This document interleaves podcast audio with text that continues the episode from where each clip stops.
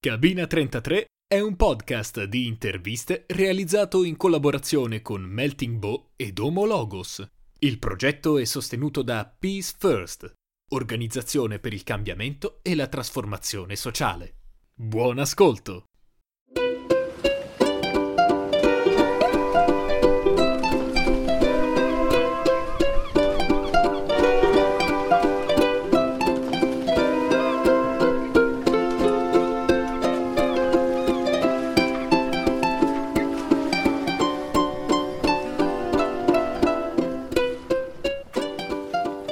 Salve a tutti, bentornati a Cabina 33 Antropologi in alto mare, il podcast di interviste per capire se c'è vita dopo l'università.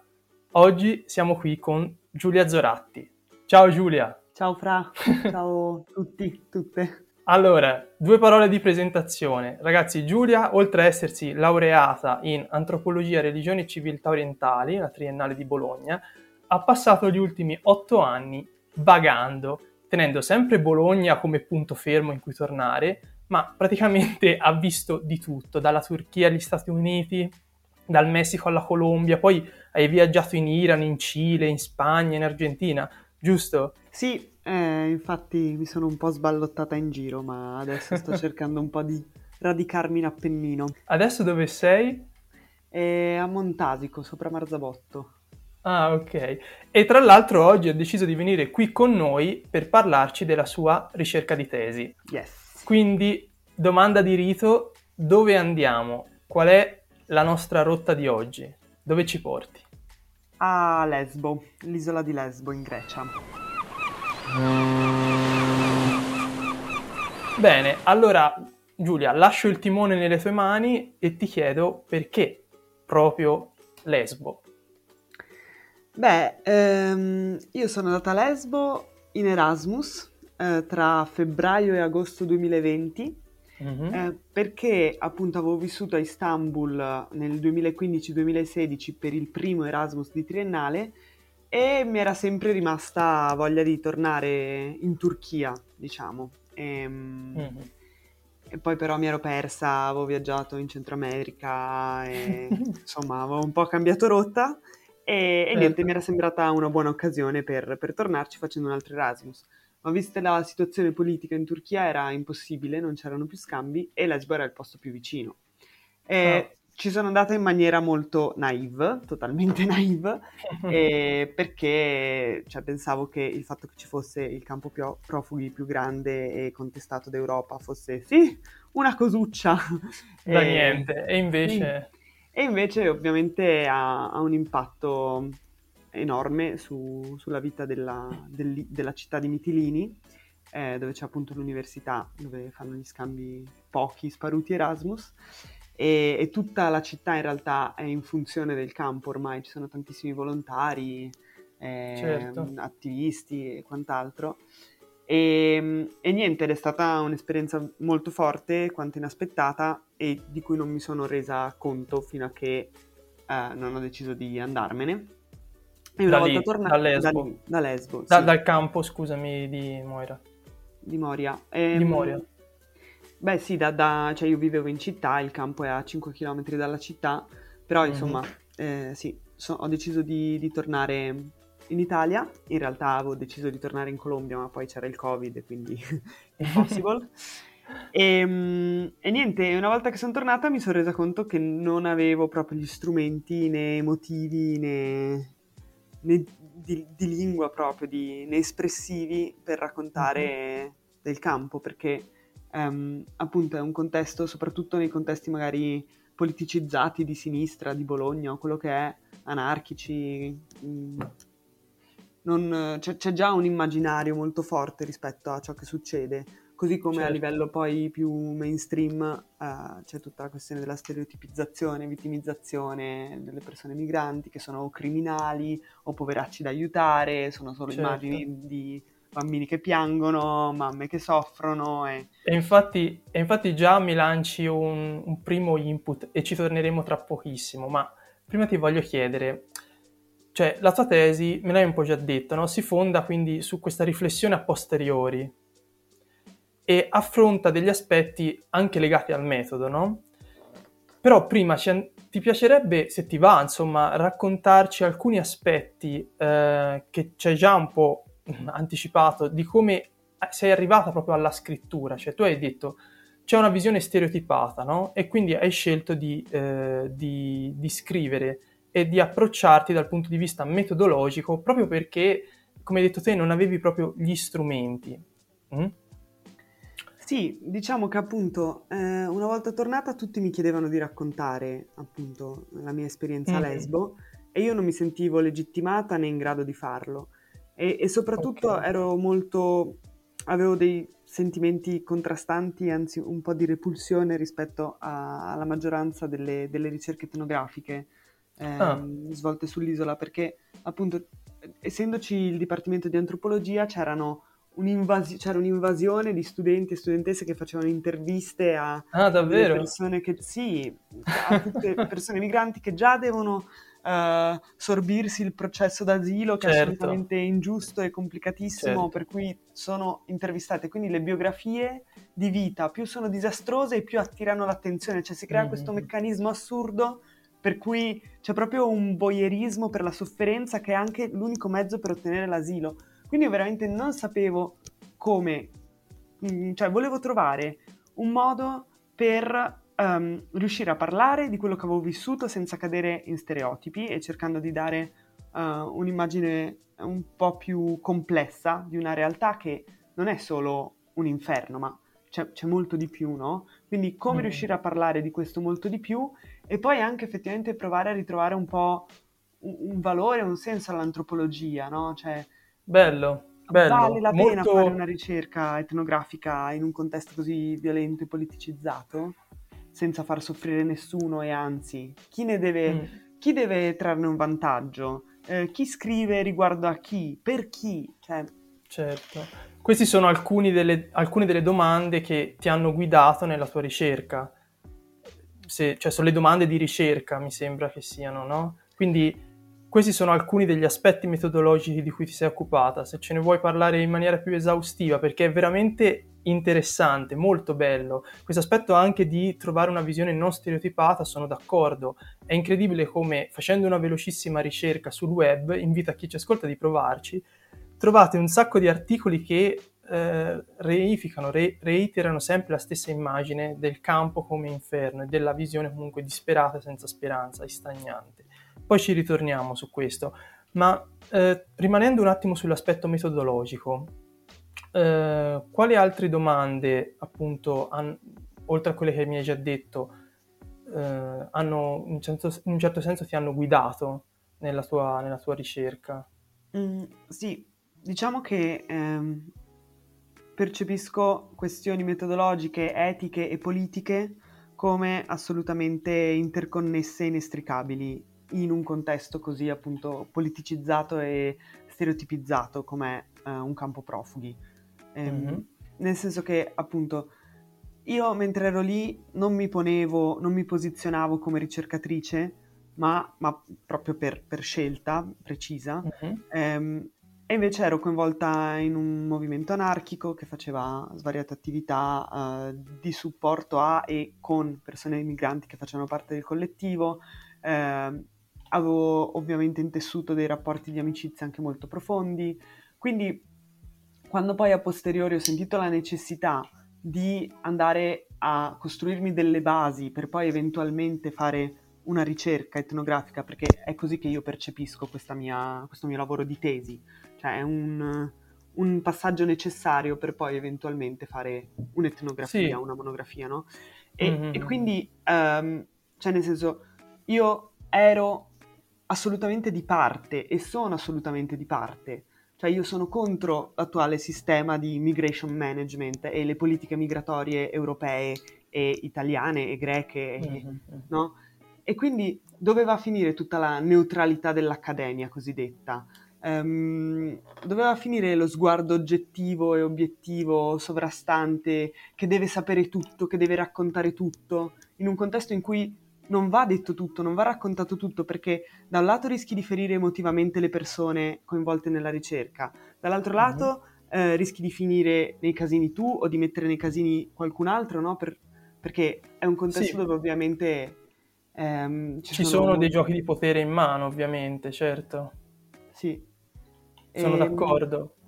Quindi praticamente tu ti sei trovata in una posizione in cui questa supposta neutralità che a volte eh, assorbiamo anche dalle prime lezioni di antropologia, con i primi studi, poi fatichiamo no? a togliercela di, di torno. E, e, questo è interessante, secondo me, questo è interessante. Anche se ti devo dire la verità, mi hai messo un po' di dubbi sulla validità stessa della mia tesi, cioè è come se la mia ricerca, quest- vedendola con i tuoi occhi, no, no, non sia esaustiva, non abbastanza almeno, no? Eh sì, diciamo che secondo me non... eh sì.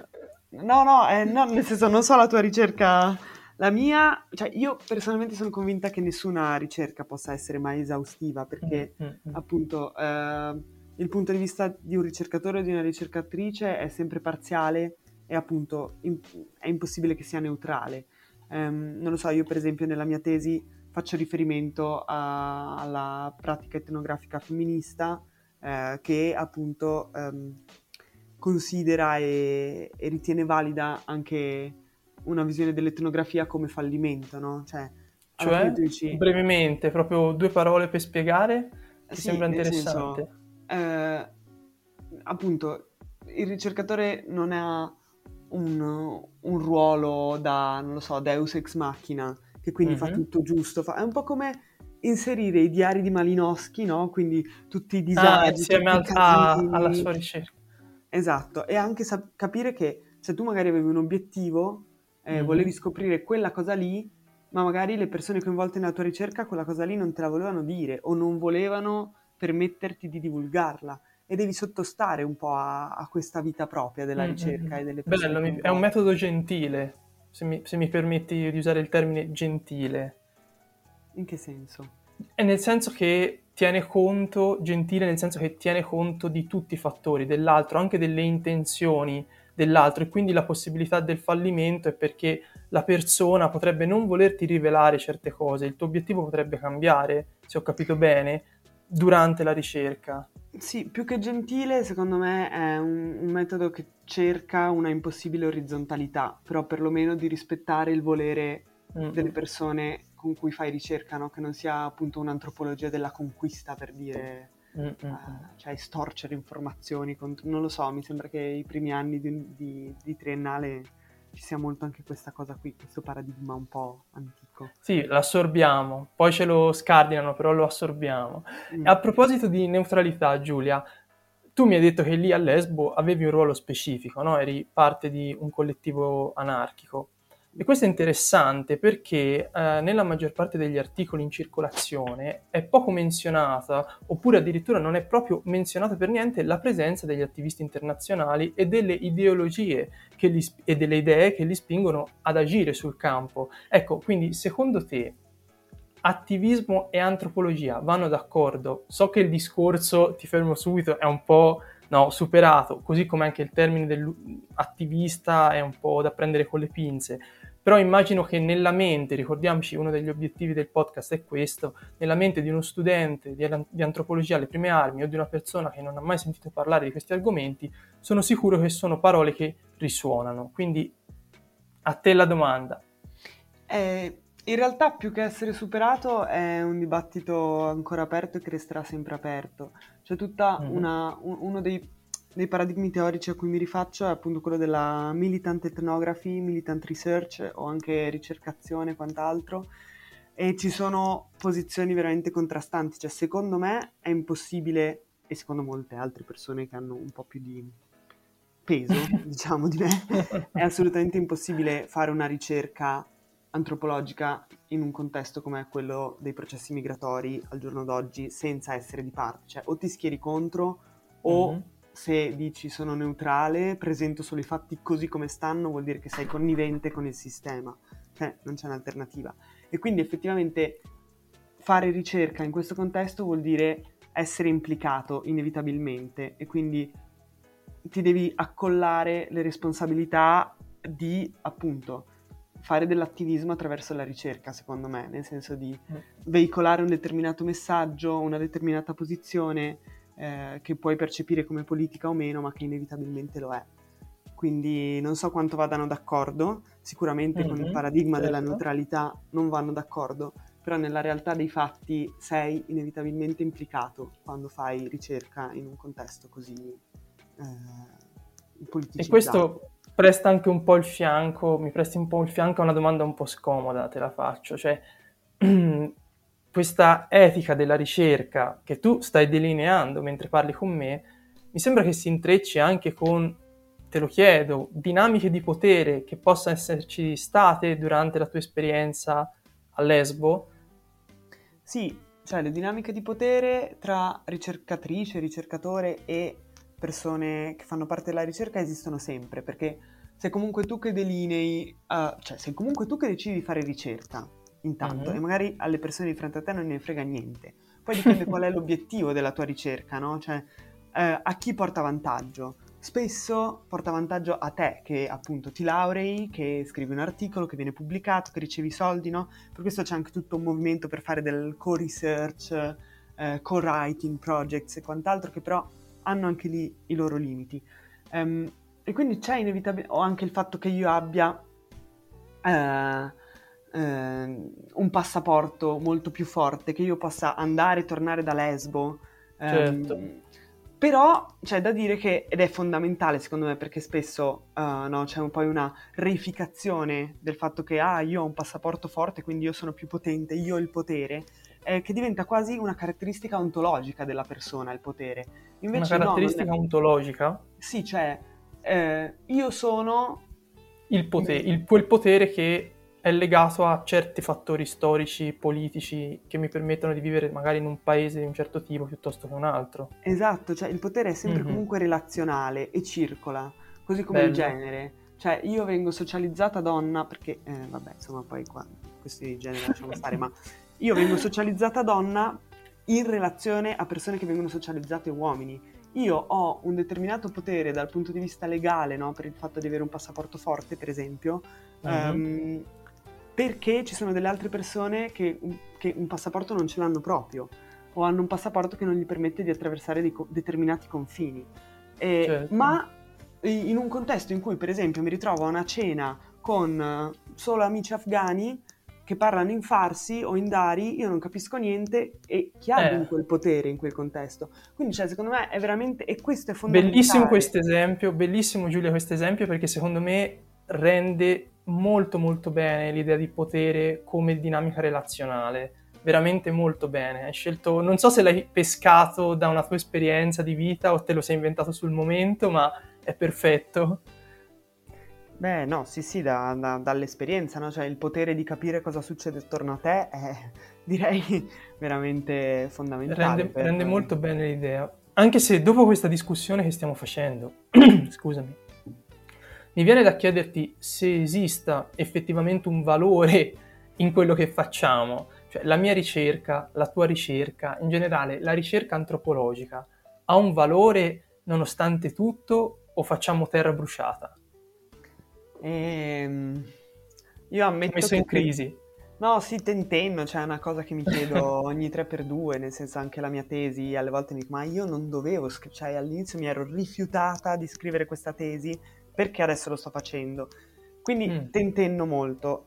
Quello che mi viene da dire, cioè quando voglio proprio tirarmi sul morale, è che eh, il valore di una ricerca antropologica è quello di vedere un po' le persone dietro le categorie, no? Di andare un po' al di là dei discorsi appunto mainstream e capire eh, quali sono delle dinamiche più piccole, no? Le piccole storie che compongono la grande storia con la S maiuscola che poi studiamo e sentiamo, no? Cioè, ehm, certo. ritrovare, ritrovare, un po' il, il nesso con, con, il quotidiano.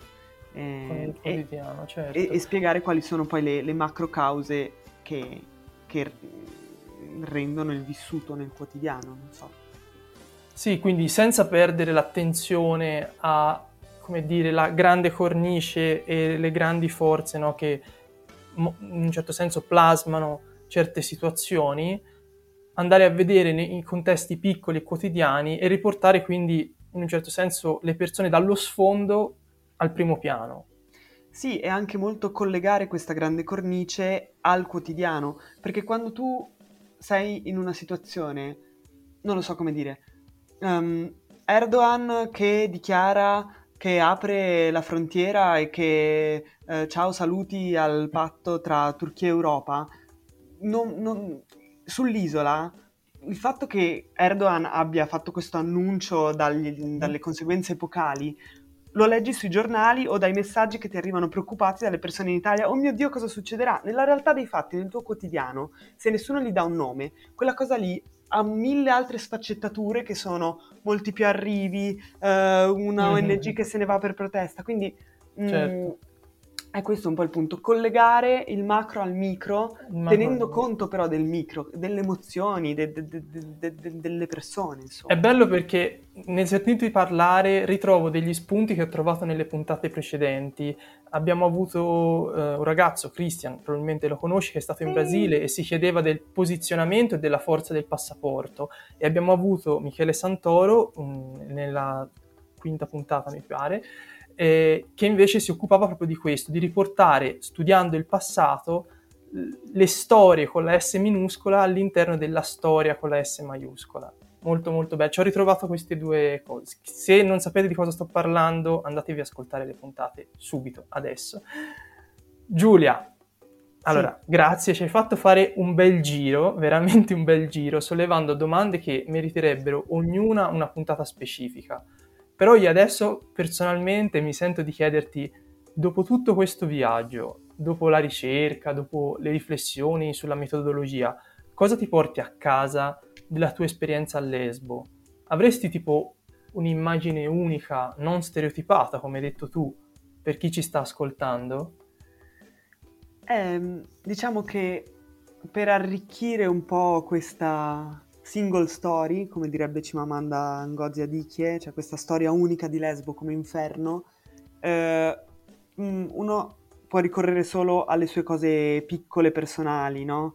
Non so come dire, è vero, il campo è un inferno, le condizioni di vita sono terribili, però um, ci sono anche tantissime altre cose che succedono, bimbi che giocano, mm. gente che si innamora, eh, feste, no? Ovviamente. E quindi c'è proprio questo. Io per esempio, non lo so, eh, l'immagine non stereotipata di Lesbo sono i fine settimana ad arrampicare, eh, il, i miei bagni notturni la sera in mezzo al plankton con gli amici, una bottiglia di vino. Cioè ci sono anche tutte queste cose qui in un posto dove eh, vengono perpetrati dei crimini eh, contro l'umanità, se vogliamo così chiamarli, perché questo sono da parte dell'Unione Europea. Cioè c'è anche le cose piccole, la vita esiste anche in questi in questi contesti qui ed è quello che viene dimenticato e rimosso, secondo me, che è importante tenere presente e riportare in vista a galla. Bellissimo, hai completamente ribaltato l'immagine che va per la maggiore con questa intervista. quasi chiunque, come ti ho detto, che scrive di Moria parla di violenza all'ordine del giorno e fondamentalmente restituisce in chi legge uno scenario molto ristagnante, socialmente malato. Tu invece ci hai portato proprio un'immagine dinamica, un'esperienza viva e dove le persone effettivamente sono l'immagine proprio più, la forza anche più viva, più preziosa e anche la parte più bella. Molto potenti queste immagini che hai condiviso con noi, quindi grazie. E ti chiedo rapidissimamente, perché siamo in chiusura, dove punteresti la tua prua? Quali sono i progetti per il futuro? Ehm, allora, in realtà sono un po' confusi, ehm, nel senso che, vabbè, ho vinto la borsa per fare un tirocinio post laurea all'estero, quindi dovrei andare a Cordova um, a lavorare con l'associazione Pro Derechos Humanos de, de Andalusia e fare delle mm, interviste. Beh, complimenti. Eh, grazie. Però, non so, in realtà sto bene qui in valle, nella eh mia vita montana, credo. tra orti e, e, simili, e quindi, mm, non lo so, può essere che invece mi metta a studiare piante simili. Come, eh, sì, come, come Sara nella puntata precedente. E se tu potessi lasciare un messaggio in bottiglia a chi ci sta ascoltando, che cosa affideresti alle onde? Ehm, di di stare all'occhio con le regole, nel senso di chiedersi sempre perché ci sono e chi le fa per il vantaggio di chi e poi soprattutto se sei un giovane o una giovane antropologa in, in berbe di prendere e andarci, nel senso la ricerca è tutto ciò che non è scritto nei libri, cioè vai, fai, sbaglia, briga, senti, mettici dentro le emozioni, il tuo, perché sì, mm, non lo so, sento che questa cosa manca nella nostra formazione universitaria, proprio di vai, fai, vai.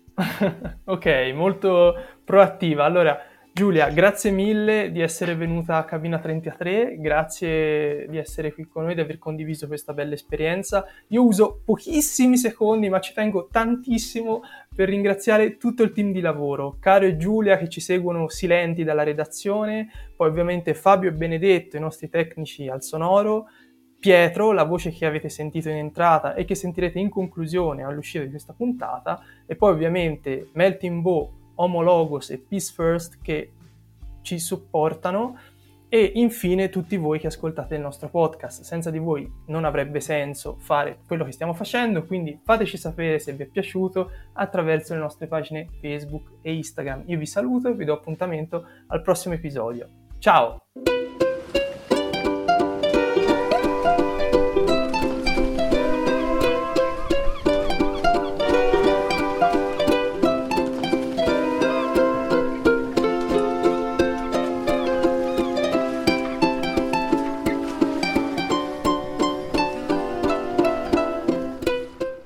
Avete ascoltato Cabina 33, un podcast di interviste realizzato in collaborazione con Melting Bow ed Homologos.